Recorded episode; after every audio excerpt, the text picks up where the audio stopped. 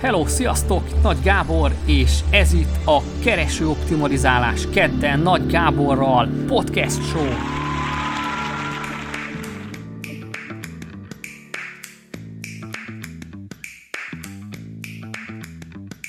Mai vendégem Szalai Dániel, a Média 1 tulajdonosa és főszerkesztője. Hello, örülök, hogy itt vagy. Szia, és köszönöm az érdeklődést. Ugye neked 2001 óta van média vállalkozásod, és most is arról fogunk beszélni, hogy te így a semmiből hogyan építettél fel egy komoly média vállalkozást. Ugye én annyit tudok róla, hogy te már azért 2001 óta csinálod ezt az ipart, és egy kicsit mesélj nekünk erről, hogy hogyan lesz valakiből médiás vállalkozó, hogyan lesz valakiből média tulajdonos. Két szakasza volt ennek a folyamatnak. Az első szakasza az 2001-től körülbelül 2018-ig tartott. Én 2001-ben nem sokkal az érettségi után hoztam létre a vállalkozásomat, azzal a céllal, hogy hát ilyen hírügynökségszerűen működjön, tehát különböző orgánumokat szolgáljunk ki, tehát rádiót is, illetve online, illetve nyomtatott lapot is segítettünk tartalmakkal. Tehát én annak idején írtam mondjuk a Prim Online-nak különböző cikkeket, és akkor például ezen a vállalkozáson keresztül aztán dolgoztam rádiónak, például a Magyar Rádiónak, Klub Rádiónak is, aztán dolgoztam a Figyelőnek, még a régi Figyelőnek, külsősként kvázi. Tehát egy ilyen beszállítói állapot volt, tehát más lapoknak adtuk át ezeket a tartalmakat. Aztán később voltam a Computer World-nek a vezetőszerkesztője, különböző médiával kapcsolatos lapoknak, mint a Marketing és Média, dolgoztam, meg a mediapiac.com-nak, és az újságnak, tehát több ilyen szaklapnak jellemzően, és aztán később a 24.hu média rovatának lettem a szerkesztője, ami körülbelül 3 évet tartott, és folyamat vége az volt, hogy ez nagyon sikeres volt egyébként ez a rovat, és azt láttam viszont, hogy vannak ennek azért korlátai, és úgy döntöttem, hogy akkor önállósodom, és hát távoztam onnan a 24.hu-tól, tehát hogy megszakítottuk ezt a beszállítói együttműködést, és akkor hoztam létre a Média 1-et, 2019. január 8-án indult, és onnantól datálódik ez az új szakasz gyakorlatilag, amikor egy új terméket indítottunk el, és onnantól fogva nem az van, hogy mi más lapoknak adjuk át a tartalmakat, meg nem különböző rádióknak, hanem önállóan elkészítjük, és utána önállóan egy saját platformon keresztül juttatjuk el az olvasókhoz. Itt már egy nagyon komoly háttered volt, és a Média 1 az azért robbant be így mondhatjuk a semmiből, mert hát ott volt mögötte az a 20 év tapasztalat. Hát biztos, hogy kellett hozzá, tehát sok mindent láttam és éltem már meg ilyen téren, és hát nyilván kellett hozzá ez a vállalkozói szellem, kellett az, hogy akkor csapjunk bele és csináljuk, és hát kellett hozzá az is, hogy azt láttam, hogy egyébként média témában nincs igazán olyan lap, ami az én igényeimnek megfelelne, vagy ami az én elvárásaimmal teljes mértékben összhangban lenne, és azt gondoltam, hogy akkor csináljunk egy sajátot, ahol viszont akkor olyan lesz, ami olyan tényleg, amit én szeretnék teljesen. Ezek a legjobb bizniszek mindig, amikor az ember magának csinál valamit, és utána kiderül, hogy ezért fizetnének is. A bizonyos témák azután, hogy én távoztam a 24.hu-tól, ugye volt egy ilyen átmenet, amikor én távoztam, és még ugye nem indult el a Média 1, körülbelül ez egy ilyen fél évet jelentett a kettő közötti átmenetben. Én egyébként akkor különböző lapoknak még így írtam egy-egy cikket, mint a HVG, meg az Index, de hogy alapvetően az bosszantott, hogy nem jelennek meg ezek a témák folyamatosan, pedig egy csomó olyan téma van, ami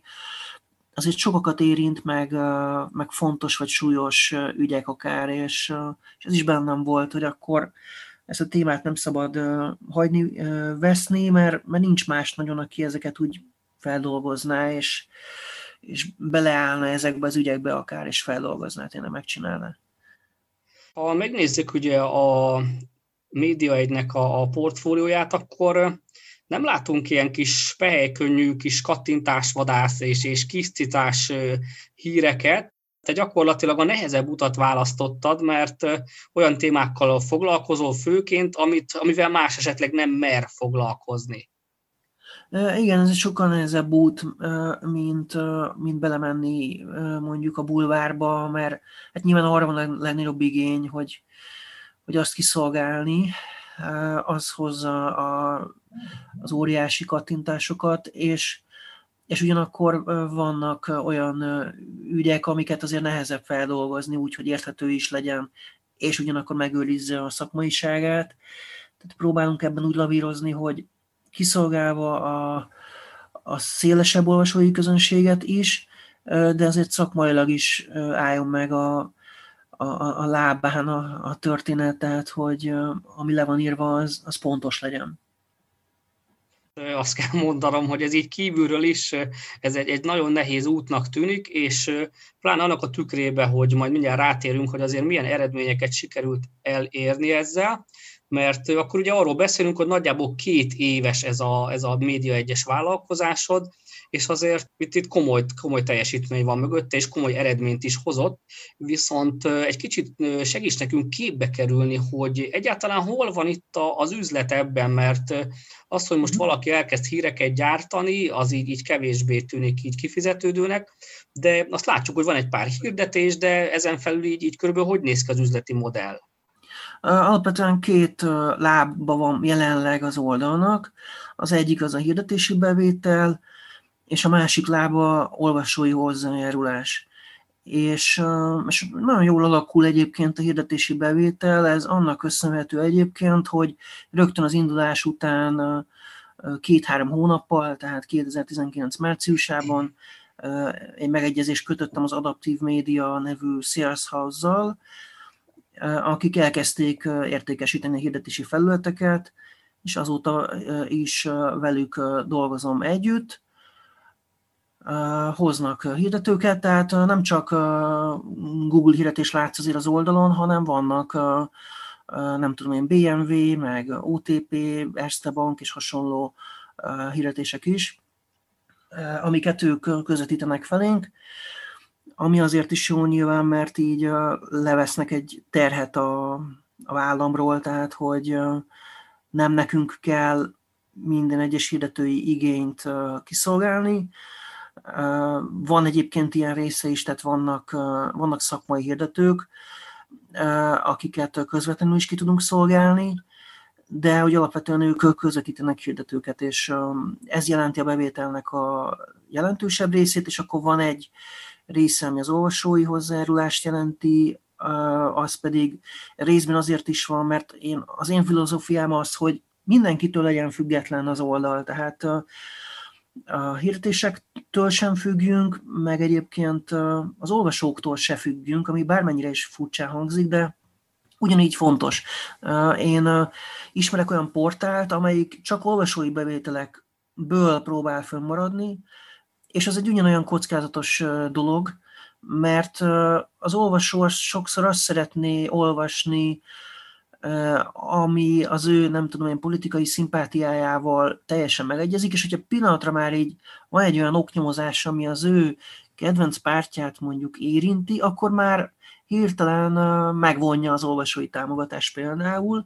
Tehát ezt konkrétan mesélték nekem az egyik oldaltól, most nem szeretném megnevezni őket, mert nem adtak erre felhatalmazást, de hogy ott, hogyha ők próbálnak teljesen függetlenként működni, hogy ne csak ebbe az irányba, vagy ne csak abba az irányba csináljanak oknyomozásokat, akkor időnként azzal szembesülnek, hogy akik támogatják őket, azok csak mondjuk egyik vagy másik oldalt szeretnék, hogy vizsgálgassák. Tehát hogy azt gondolom, ezért fontos az, hogy legyenek több lábon álló bevételek ilyen szempontból, és ne csak az olvasói támogatásoktól függjünk. Uh-huh. Hát én kimondhatom, tehát nyilván itt a Telexre gondolsz, hogy náluk ugye az olvasói hozzájárulásokból indult el a lap, és akkor itt tényleg egy nagy kérdés. Nem, egyébként nem a Telexre gondoltam most elsősorban, de a Telexnek is azért vannak hirdetései az oldalon, ha megnézed, tehát ott is futnak bannerek, és azt gondolom, hogy ez nekik egyre jelentősebb bevétel lesz majd, ahogy épül az oldalnak a látogatottsága, és a hirdetőik is észre fogják ezt venni, hogy van benne érték, tehát a Telex sem tud meglenni hirdetések nélkül, de van olyan oknyomozó oldal, amelyik mondjuk csak olvasói bevételekből él, meg támogatásokból, pályázatokból, de szerintem az nagyobb függetlenséget ad, hogyha van hirdetés is, és így az olvasótól persze fogadunk-e javaslatokat témára, tehát hogy írnak nekünk levelet, hogy láttak ezt, azt, és akkor megnézzük, de és nyilván az olvasóknak a kiszolgálása az egy nagyon fontos kérdés, de hogy nem vagyunk annak sem kitéve, hogy nem tudom én, megharagszanak ránk, mert valami olyat írunk meg, ami nem az ő érdeküket jeleníti meg, és ebből a szempontból fontos. Meg egyébként az a baj, még az olvasói kultúrájának azért bármennyire is, ugye Telexnél azt látjuk, hogy azért sokan összetettek ehhez pénzt, de hogy azért még mindig ott tartunk, hogy az olvasók még nem teljesen látják azt, hogy egy tartalmelőállításnak milyen költségei vannak, és amíg el tud érni bizonyos dolgokat mondjuk ingyen, akkor nem fog érte fizetni. Hozzászoktak az elmúlt már évtizedekben ahhoz, hogy a neten kvázi ingyen kaptak dolgokat, és ezért nagyon nehéz azért azt alakítani a gondolkodásukban, hogy azért a tartalom az pénzbe kerül, és azért fizetni kell, és a korábbi állapot az nem volt egészséges, hogy teljesen ingyen kapták, mert nem volt ingyen valójában, tehát ott is ugye mindig volt valami hirdetés, ami mondjuk ezt lehetővé tette, de a hirdetési piac azért eléggé torzult, ráadásul az elmúlt mondjuk 5-6 évben elég egyértelműen, de azért előtte is voltak már problémák. Tehát, hogy a hirdetői bevételek önmagában szintén nem lenne jó, hogyha csak arra építenénk, és azért jó, hogyha így van egy ilyen kettős láb. Hát igen, nyilván a tartalom előállítás mögött azért kell egy szerkesztőség, amit ugye az olvasót sokszor ez nem érdekli egyszerűen. Azt mondja, hogy kérem a tartalmat, és ingyen kérem, és csak valami tényleg karácsonykor jó kedvemben meg lehet fűzni, hogy mondjuk utaljak valamennyi pénzt. Ha megnézed, akkor például a Google hirdetéseknél az is probléma, hogy a Google ugye nagyon lenyomja az árakat sok szempontból, tehát az is okozott itt az elmúlt években különböző problémákat a szerkesztőségeknek, hogy aki mondjuk csak Google hirdetésből próbált felmaradni, az nem jutott elegendő bevételhez, és akkor gyakorlatilag ki volt téve annak, hogy óriási kattintásokat kell generálni, akkor jöttek ezek az ilyen kattintásvadász, clickbait címek, hogy akkor bejöjjenek ilyen brutális nagy elérések, hogy Google-ből jöjjön aztán utána nagy pénz, csak az már a minőség rovására kezdett menni, úgyhogy ezért fontos az egész. Hát itt nálatok ugye a minőség rovására nem megy, mert akkor egyértelmű, hogy több lábon tudtok állni. Egyébként itt hány főszerkesztőségről van szó? Tehát, hogy hány fős a csapat? Hát ez egy nagyon nehéz kérdés, egyébként ezt nagyon sokan megkérdezik tőlem, és azért nehéz megválaszolni, mert van olyan munkatárs, aki mondjuk hetente egy-egy napra ugrik be, tehát dolgozunk különböző alvállalkozókkal, van gyakornok, tehát ez egy néhány főt jelent egyébként ilyen, ha minden nevet összeadnék, akkor mondjuk 5-6 főt is lehetne mondani, de ebből van, aki nem tudom én mondjuk több héten át nem állít elő semmit, vagy akkor utána több napig van, tehát ez így nehéz számszerűsíteni. Tehát létszámban kicsi, tehát azt mi nem is tagadjuk, hogy ez kicsi, és még jelentős részben épül rám. Egyébként ez a idei év egyik projektje, vagy célkitűzése, hogy én magamtól is csökkentsem ezt a függőséget, teljesen önjáró tudjon lenni, hogyha nem tudom én mondjuk velem történne valami, akkor is ez teljesen jól működhessen. Úgyhogy nagyjából ez a válaszom erre a kérdésre. Hát ez szép feladat, ez kemény év lesz akkor neked mindenképpen. Akkor még egy pár szót arról, a nevet te találtad ki? Vagy honnan jött? Igen, mindenképpen egy olyan nevet szerettem volna, de benne van a média maga. Egyrészt, hogy médiával foglalkozunk, másrészt, hogy mi magunk egy média vagyunk. Úgyhogy így. És nagyon sok néven gondolkodtam, nagyon sok mindent ellenőriztem, és akkor gyakorlatilag így kötöttem ki ennél a névnél. Ugye itt volt eredetileg neked ez a Vipcast média néven indult a biznisz, és akkor neked volt ugye ez a MediaWorks XL, és itt ugye ezt le kellett cserélni, ezt a nevet, mert itt elég össze lehetett mosni egy másik médiával. Erről mit lehet tudni? Igen, itt az történt, hogy 2001-ben, amikor létrehoztam a vállalkozásomat, akkor eredetileg annak az volt a neve, hogy MediaWorks XL, egy nagy XL a végén, és aztán 2014 körül, vagy 2015-ben indított el Henrik Pecina, ugye ez az osztrák média mágnásik Magyarországon a MediaWorks Hungary-t, KS-sel írva. Valószínűleg nem figyeltek, nem vették észre, hogy már van egy ilyen név, ami nagyon hasonló, hát hangzásában teljesen, ugye úgy mindig ki kell mondanom, hogy akkor MediaWorks KS-sel, meg MediaWorks nagy X-el a végén írva, de telefonon, hogyha mondjuk fölhívok egy hirdetőt, vagy bárkit, hogy a MediaWorks-től telefonálok, akkor nem lehet megkülönböztetni. És akkor ezt kifogásoltam, hogy ők ezt a nevet próbálják használni, és akkor végül megegyeztünk. Nekem nem volt fontos egyébként a nevem akkoriban, tehát én elengedtem ezt a nevet, és akkor lett a vállalkozásom Vipcast média. Azért Vipcast egyébként, mert 2009 óta nekem Vipcast néven volt és van is egy audio podcastom, ami egyébként elsők között volt Magyarországon olyan beszélő podcast, ahol interjúk jelentek meg, és mindez magyar nyelven. Amikor indult, akkor volt talán egy vagy két podcast Magyarországon, de azok főleg angol nyelvű tartalmakat állítottak elő, és akkor a Vipcast volt az első, vagy az elsők között, most nyilván nem tudom, lehet, hogy volt még egy-kettő, amiről nem tudok, de elsők között az biztos, hogy pontos, hogyha azt mondom, hogy elsők között indult el, és az máig működik, oda interjúkat készítettem, és akkor ezt a nevet vette föl a vállalkozás. Uh-huh. Jó, tehát akkor itt ha jól tudom, pereskedésig fajult a helyzet, tehát ez nem ment könnyen. Nem, abból nem volt per, így békésen végül lett egy megegyezés erről. Többet arról nem mondhatok el, de ott per nélkül sikerült megegyezni. Aha. És most egyébként az történik, hogy az a vállalkozás hozta létre a Média 1-et, tehát a Vipcast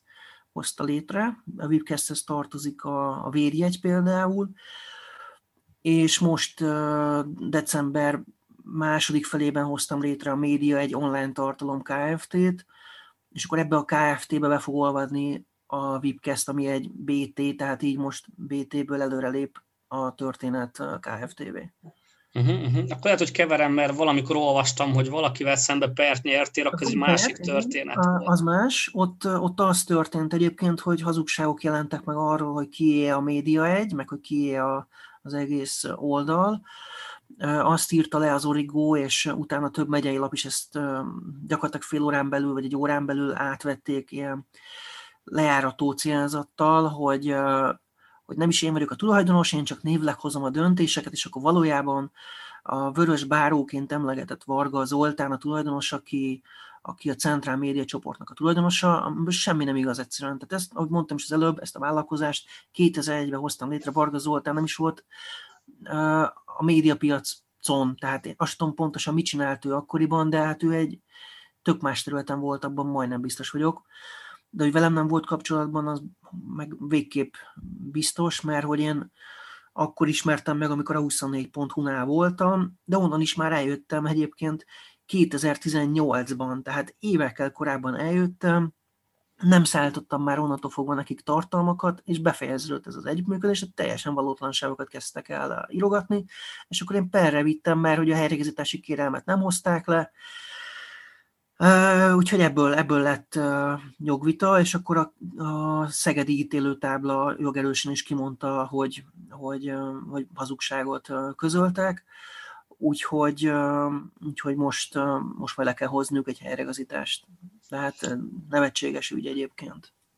Aha, hát ez kemény, tehát azért valljuk be, hogy így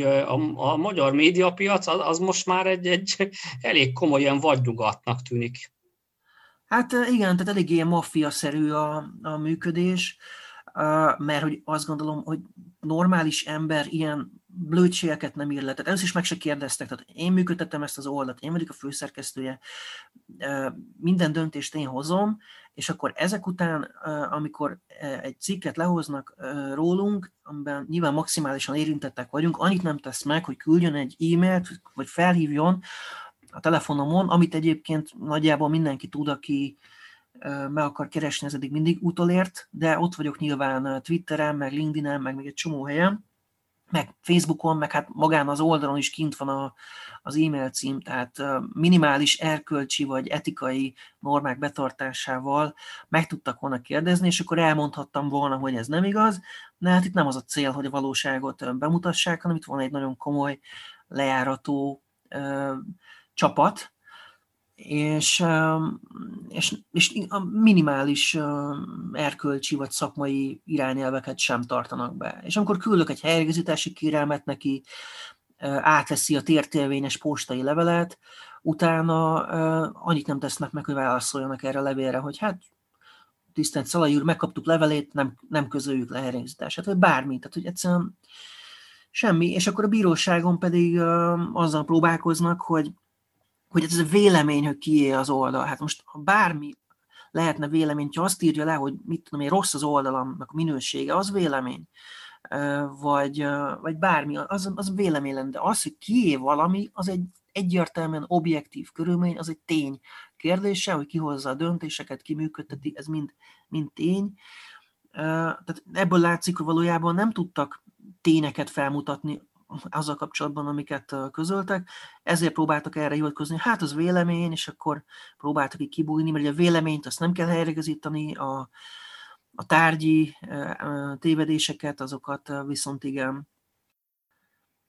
Hát ez kemény. Akkor viszont beszéljünk arról, hogy milyen eredményeket sikerült itt elérni, mert akkor, ha már látjuk a környezetet, akkor még inkább szerintem azt mondjuk, hogy big respect, mert ugye 2 éven működik a Média 1, és ha jól olvastam, 17,5 milliós megtekintést sikerült betárazni a 2 év alatt, és már az első év is 5 millió megtekintést hozott, és ugye ezek auditált adatok, tehát nem csak te mondtál nekem valamit, hanem ezek mért adatok, és ez így tényleg, tehát én így leestem a székről, tehát konkrétan ez nagyon komoly. És ez hogy sikerült? A Digitális Közönségmérési Tanács auditálja ezeket, ugye ők a Gemius mérését használják, tehát ők tényleg független fél egyébként, tehát ők ugye bárkinek az oldalát auditálják, és ez kint van nyilvánosan, tehát ellenőrizhető, hogyha bárki rámegy a DKT.hu oldalra, akkor ott van egy ilyen menüpont, hogy publikus adatok, és ott napi szinten lehet akár követni azoknak az oldalaknak az elérését, akik vállalják, hogy őket auditálják. Hogy sikerült? Én azt gondolom, hogy a legnagyobb, a legfontosabb ebben a sikerben az, hogy olyan tartalmakat állítunk elő, amelyek exkluzívak, amiket átvesznek tőlünk, amiket hivatkoznak mások. Ez valójában óriási reklámértékkel bír. Tehát amikor a HVG.hu hivatkozik ránk, amikor az Index hivatkozik ránk, amikor a Telex, amikor és a Magyar Nemzet is egyébként időnként hivatkozik. Volt, amikor az Origó hivatkozott, az más kérdés, az Origó mondjuk nem linkel be, mert időnként ők ugye nem korrektek, de előfordult is, hogy linkeltek, tehát így össze-vissza működik ez náluk, de hogy alapvetően nagyon sokan hivatkoznak a Média 1 tartalmára, tehát kikerülhetetlen tartalmakat közlünk, és hát ez nyilván javítja mondjuk a mi ismertségünket, magának a márkának az ismertségét, Illetve egyébként Google-ben is nyilván jót tesz, hogy ők linkelnek ránk, és szépen fejlődik, és jön fel a Google-ben is az oldal. Tehát nagyon sok olyan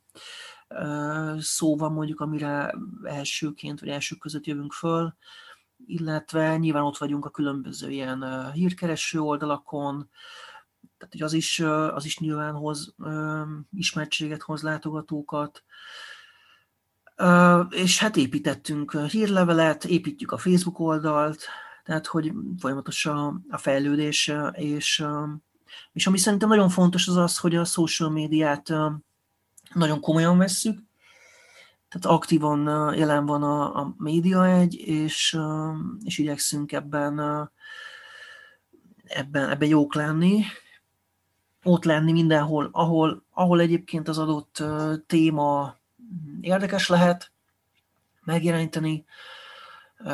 de mondjuk az is sokat számít, hogy nekem Twitteren személyesen, tehát az én D-szalai nickemnek volt valami bődületesen nagy követő száma már,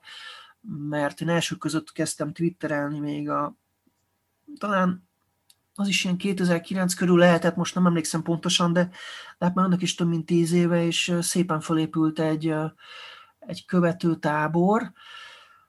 Meg kéne nézni, mennyi, de több tízezres, azt tudom, tehát azt hiszem volt, ami 30 000 is talán, de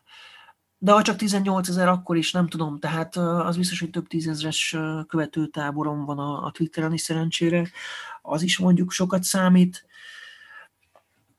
de talán a legfontosabb mégiscsak az, hogy exkluzív tartalmakat állítunk elő, amiket mások nem írnak meg, és amik ugyanakkor fontosak a többi meglévő mainstream médiának is. Ha valaki nem hivatkozza le, meg nem veszik át tőlünk, akkor igaziból ők megfosztják az olvasóikat egy értékes tartalomtól, meg saját magukat is attól, hogy egyébként, tehát nekik is nyilván kattintásuk van abból, hogy náluk elolvassák azt az információt, és nem akarnak kimaradni abból, amit egyébként mások meg átvesznek és megírnak.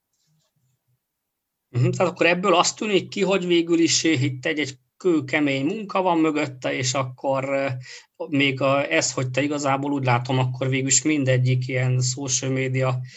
felületet így az elsők között adaptáltál. Igen, igyekeztem. Mondjuk talán az Instagram nálam, ami ilyen hiányosság, vagy problémásabb, ami nagyon sokat gondolkodom folyamatosan az Instagramon, mert ugye azért mi nem képekre építjük a tartalmainkat leginkább, és ezért gyakorlatilag regisztráltunk az Instagramra, de egészen minimális az, amit ott eddig közé tettünk, és ez ott nyilván látszik is, hogy nem ez a prioritás, meg ott a követőszám is az egészen minimális, ezt nem is kezdtük el hirdetni sem, meg nem kezdtünk erre semmit tenni egyelőre, ezen gondolkodom folyamatosan, és ez is egy ilyen nyitott kapu, vagy egy ilyen aktív, megoldandó feladat, de Facebook az egy nagyon fontos, nyilván a legfontosabb, de mondjuk az is, hogy nem tudom, hogy legyen hírlevelünk, tehát aki egyszer megnézte az oldalt, azt betereljük egy hírlevél előfizetői táborba, hogy ő vállalja, hogy feliratkozik és érdekli, vagy van RSS csatorna, RSS feed, akkor tudja ott is követni. Ugye a LinkedIn-en is ott vagy elég aktívan, ott is van közönséged. Igen. Jó. Úgyhogy, és hát van rádióműsorunk is, és ahhoz kapcsolódóan van podcast. Ugye a Vipcastet említettem már, hogy 2009 óta van ez a beszélő podcastem, és amikor elindult a Média 1, és 1 éves volt az oldal, tehát mához 1 évvel visszatekintve, akkor gondolkodtam azon, hogy mivel lehetne erre a születésnapra jönni, kvázi a születésnapos ajándékozza meg az olvasókat, vagy a hallgatókat, és akkor gyakorlatilag kitaláltam, hogy akkor legyen podcast is, úgyhogy 1 éve most már minden második héten készül a Média 1 műsor, ezt a profi stúdióba vesszük föl,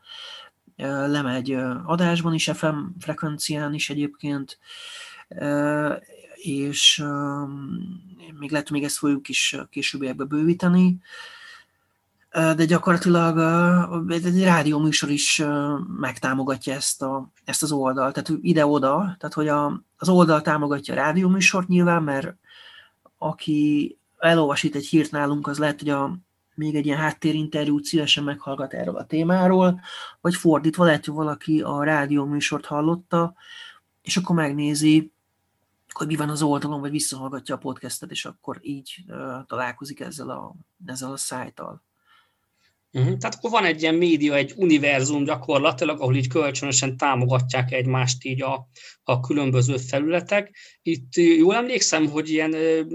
talán 3-4 ezer között van valahogy, mennyi tartalmat gyártottatok le az elmúlt 2 évben?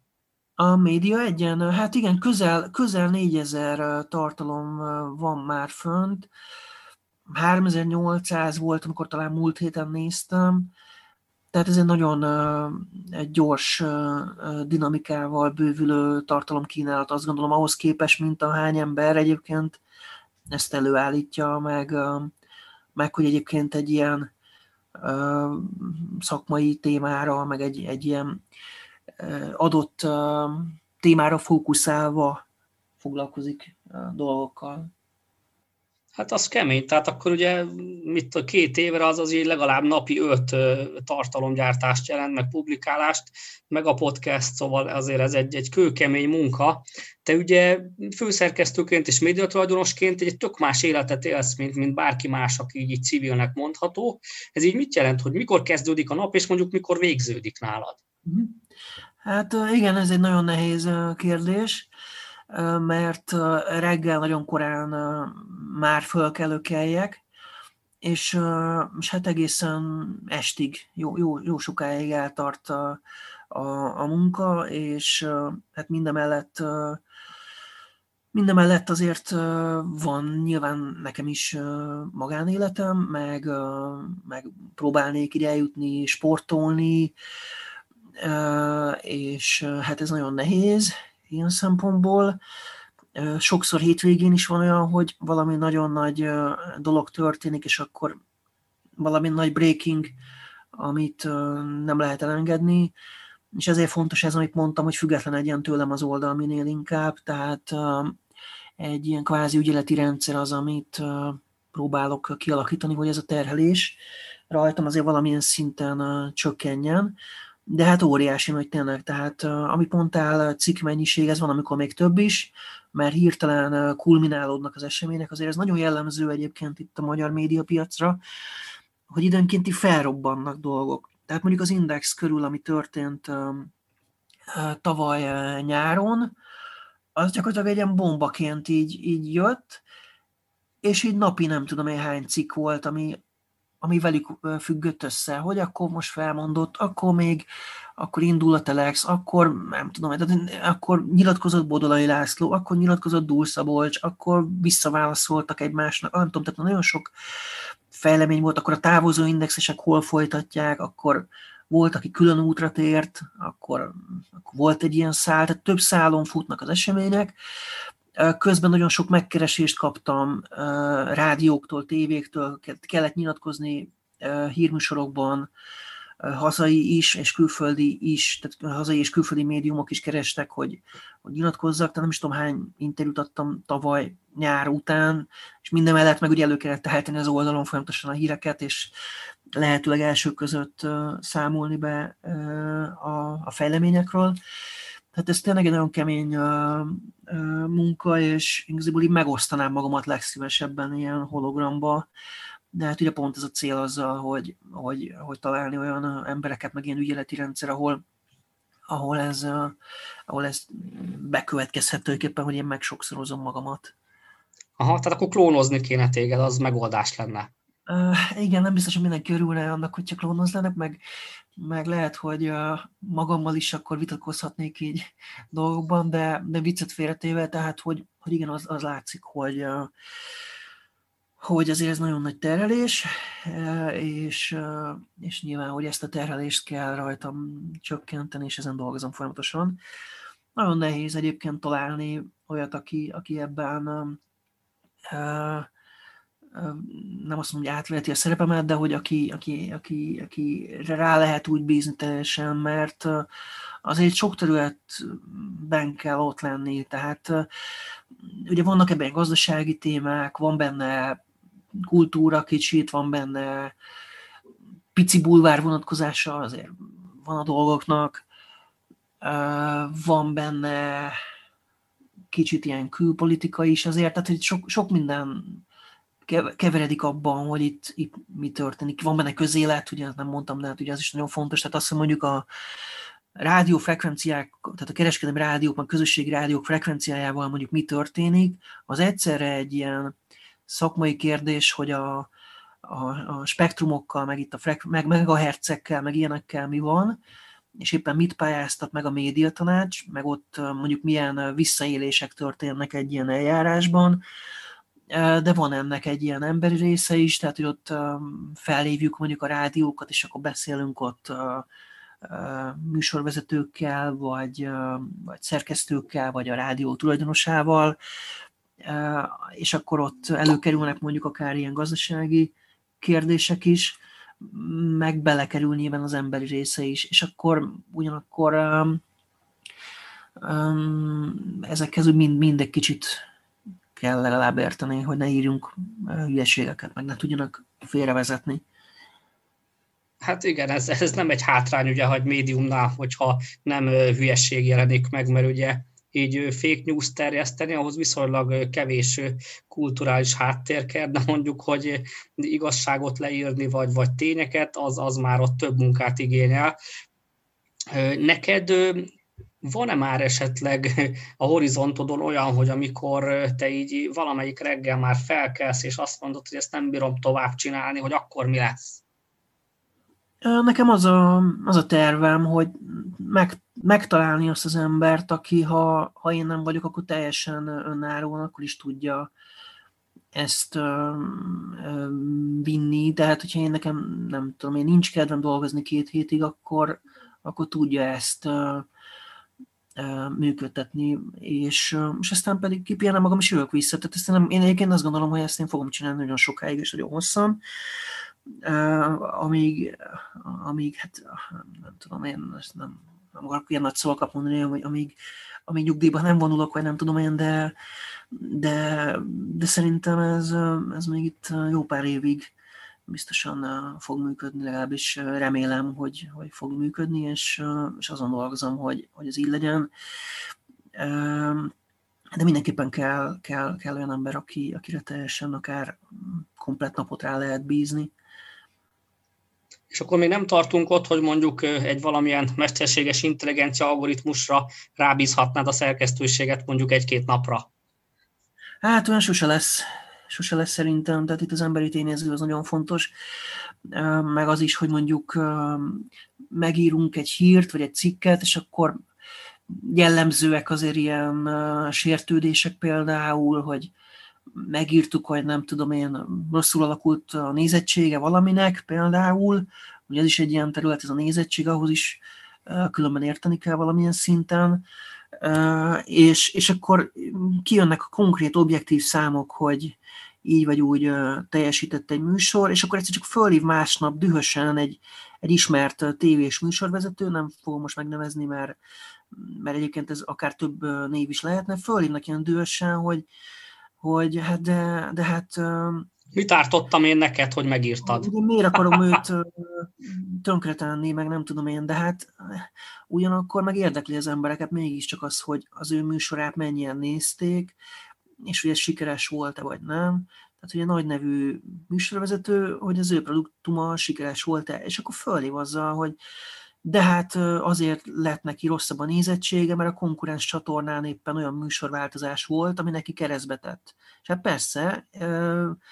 értjük, hogy sok tényező meghatározza, hogy alakul a nézettség, meg ezt meg is szoktuk általában írni, hogy a másik csatornán mondjuk egy ilyen rendkívüli műsorváltozás van, és hogy mondjuk mi vezethetett ehhez a rosszabb nézettségi adathoz, de hogy ilyen sértődések azért előfordulnak, és akkor nem tudom, én dühösen lecsapja a telefont, én hiába próbálom elmondani, hogy de hát ezek konkrét számok, amiket mutat a kutatási adat, nem én állítom ezeket elő, hanem a Nielsen közönségmérés számairól beszélünk, és hogy hát mi nem akarjuk őt bántani meg semmi, és hogy reméljük, hogy jövő héten majd jobban fog teljesíteni, tehát hogy még sok sikert is kívánok neki, de nem, hát van, aki akkor többet nem olvassa a Média egyet, addig olvasta és szerette, és akkor nem olvassa. Tehát,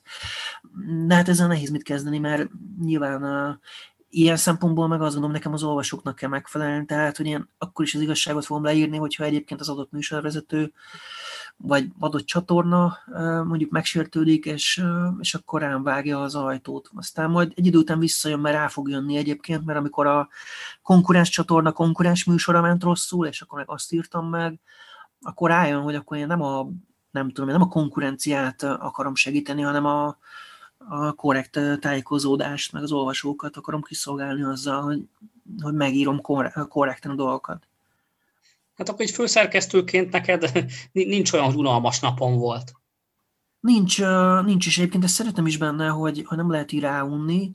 de mondjuk amikor ilyen sértődések vannak, és akkor jönnek ezek a ilyen idézőjeles hisztik, azért azt mesterséges intelligenciával nagyon nehéz lenne kezelni, így legfeljebb ilyen humán intelligenciával próbálom meg, csak az a baj, hogy azért a fogadó fél is kell, hogy így gondolkodjon, hogy jó, hát nem hívom föl őt azért, mert megírta, rosszul alakul, majd biztos megírja azt is, amikor jól alakul, és ellátom inkább információval, mint hogy így rá támadja gyakorlatilag. Ha így összefoglalnánk, hogy körülbelül, ha egy év múlva beszélgetünk, akkor körülbelül miről számolnál be, mi a terved erre az évre? Most ezekben a napokban lesz egy érdekes kísérletünk, én ezt kísérletnek mondanám egyelőre, mégpedig az, hogy ugye mondtam, hogy ott vagyunk online, van rádióműsor, most emellé egy egyszeri alkalommal, az egyelőre hangsúlyozom, hogy egyszeri alkalomra van szó, kinyomtattunk híreket, kinyomtatunk tartalmat, méghozzá nem is kevés példányban, mert 20 000 példányban megjelenünk nyomtatásban. Tehát most gyakorlatilag meg fog jelenni a Magyar Hang című lap, és a Magyar Hanghoz lesz becsatolva mellékletként a Média 1 által előállított 4 oldalas melléklet. Ez a melléklet, ez mondom, összesen 20 000 példányban készül, mert még azon túl, ami a Magyar Hangba belekerül, még azon túl is kapunk példányokat, és ezt mi eljuttatjuk jellemzően támogatóinknak, és hát ezzel mi egy kicsit így vissza akarunk adni nekik, hogy segítettek minket, és támogatják a mi működésünket, hogy kapnak egy ilyen kézzelfogható, kvázi születésnapi emléket, ajándékot. Tehát egyébként nem arról van szó, hogy akkor mi most minden, nem tudom, hanyadik héten meg akarnánk egy nyomtatott lapot is jelentetni, tehát maradunk az onlineban, az a fő hangsúly, és ilyen értelemben egyébként a rádió is csak egy kiegészítő dolog, és azért van csak 2 hetente, és nem tudom én, naponta. Tehát a fő hangsúly az online-on van, de most egy egyszerű alkalommal készült egy ilyen print, Média egy printben kiadvány. Na, ez nagyon aztán persze meglátjuk, hogy milyen lesz ennek a fogadtatása, aztán elemezzük, megvizsgáljuk, hogy érdemes ezzel még kezdeni bármi, de most ez egy egyszerű dolognak van számva. És van valami terv például, hogy a meglévő ezt a 17,5 milliós megtekintést körülbelül meddig szeretnéd eljuttatni idén? Én elégedett lennék azzal is, hogyha az első éves ütemet tudnánk tartani, tehát ugye az első évben 5 milliót ért el az oldal, és akkor én inkább egy szerény növekedést szeretnék belőni, aztán majd legfeljebb egy év múlva, amikor ott tartunk, akkor majd örülök, hogy azt túléptük, és azért én inkább ilyen pessimista tervezést lőnék be, tehát azt jelenti, hogy 17,5-hez, hogy hozzáadjuk azt az első éves 5 milliót, és hogyha az meg lesz, akkor én bőven boldog leszek, de persze még jobb lesz, hogyha ennél több jön össze. De én azt szeretném, hogy a 2020-as év azért ugye mindenkinek az életében jókora bonyodalmat okozott, tehát ez a karantén történet, Én jobban örülnék egy normális világnak, egy kisebb látogatottság mellett, mint egy nagy növekedésnek egy olyan világban, ahol egyébként ilyen korlátozások vannak. Tehát nyilvánvalóan a növekedésünkben az is benne volt a 2020-asban,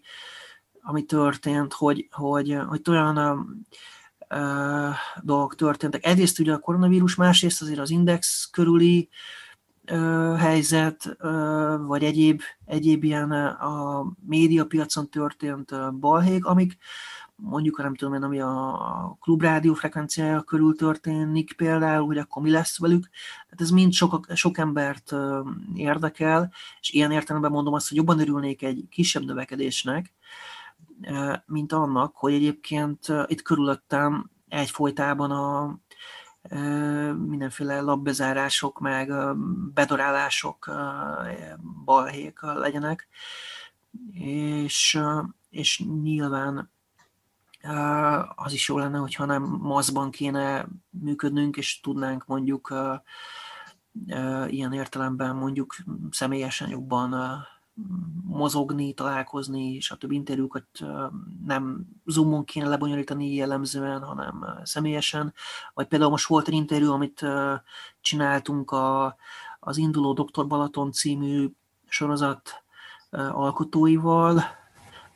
kreatív producerével, és akkor az egész interjú ugye maszkban zajlott, meg az egész stúdió bejárás, forgatási végig ebben volt, hát ugye azért egy órákat így eltölteni ebben azért nem kellemes. Azért mondom, hogy azt kívánom magunknak, hogy inkább legyen egy nyugisabb év, egy visszafogottabb növekedéssel, mint hogy egy ilyen nehéz 2020-as év. Igen, hát ez, azt hiszem, ennek mindannyian jobban örülnénk. Nagyon jó, Szalai Dániel volt vendégem, a Média 1 tulajdonosa és főszerkesztője. Nagyon köszönöm a beszélgetést. Én köszönöm, Gábor, az érdeklődést.